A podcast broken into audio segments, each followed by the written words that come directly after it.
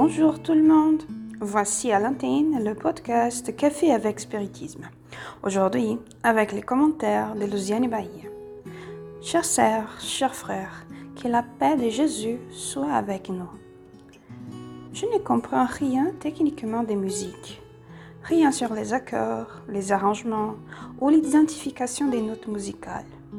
Je me laisse juste guider par une bonne musique qui apaise les émotions. Pourtant, quand on pense à la maternité, on pense tout de suite à un grand orchestre, avec plusieurs instruments, chacun avec sa spécificité, avec sa sonorité, avec son ton, chacun avec son enchantement et aussi avec ses limites. Nous savons que Dieu est le grand maestro qui coordonne les multiplicités des orchestres de la vie.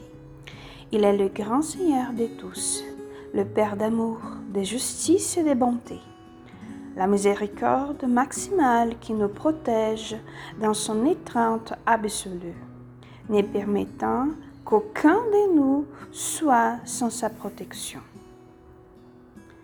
Et c'est lui qui concède à la femme la possibilité d'être mère lui permettant, en tant qu'une femme maestro parmi les créatures, de gouverner avec amour et tendresse les conflits des relations, avec le grand défi de comprendre, harmoniser, équilibrer les différences, comme l'a souligné l'esprit Amel Rodriguez dans le message Ange miséricordieux par la psychographie de Divaldo Franco dans le livre Compromis d'amour. Ta maternité est signe de la puissance de Dieu, qui t'a consacré comme co-créatrice à la condition d'ange au foyer, afin que le monde grandisse et que la vie humaine atteigne le but pour lequel elle a été organisée. Étant aussi fille, épouse professionnelle, elle mène tous ses efforts pour bien concrétiser les tâches qui lui ont été attribuées, en persévérant, en insistant, en travaillant avec ardeur et en faisant tout ce qui est à sa portée, ou même ce qui n'est pas à sa portée, pour contribuer à l'harmonie de l'ensemble.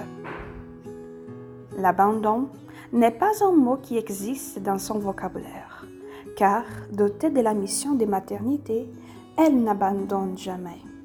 Elle ressent les douleurs, les doutes, les peurs, mais elle sait que Dieu compte sur elle pour accomplir la symphonie qu'il lui a confiée. Ainsi, les mères s'élancent dans l'organisation de l'orchestre qu'elles sont chargées de diriger, avec la baguette toujours ferme, prête à tout faire, car le grand maestro ainsi le souhaite. La symphonie de l'éducation n'est pas facile. La construction de ces processus contient des bonheurs et des tristesses, des victoires et des frustrations, des joies et des angoisses, des douleurs et des dépassements. Mais elles savent que c'est comme s'il s'agissait des notes hautes et basses qui existent dans les chansons qui sont de véritables propositions d'égalisation pour l'obtention d'un meilleur temps. Les mères suivent courageusement le chemin, en essayant toujours réussir. Mais, face à leur propre imperfection, elles se trompent. Cependant, elles ne se découragent pas. Elles savent qu'elles sont soutenues et guidées par le maître de l'univers, par ses musiciens, et par la mère de nous tous.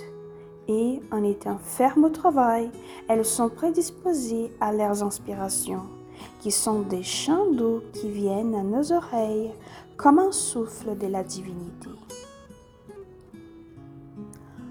Pour cette raison, dit la bienfaitrice Amélia Rodriguez, la confiance sans restriction en Dieu doit être une condition fondamentale pour la réussite maternelle car le défi de l'avenir, en dépit de sa prudence, sont toujours imprévisibles.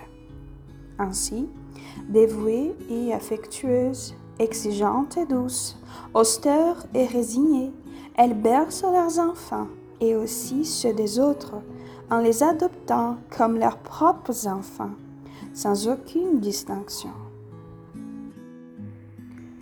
Elle s'édonne à l'humanité, car elle ne doute pas que le monde manque d'amour inconditionnel, sans préjugés, égalitaire. Le monde manque d'une protection qui seulement les mères savent offrir. Par conséquent, elles instruisent, accueillent, éduquent, soutiennent, comprennent, accordent de nouvelles opportunités, pardonnent. Elles aiment tout simplement. Ô mères, notre gratitude pour avoir transformé avec leur travail des instruments si divers, même désaccordés, un propagateur de la belle mélodie issue de l'orchestre de la maternité que Dieu leur a confié.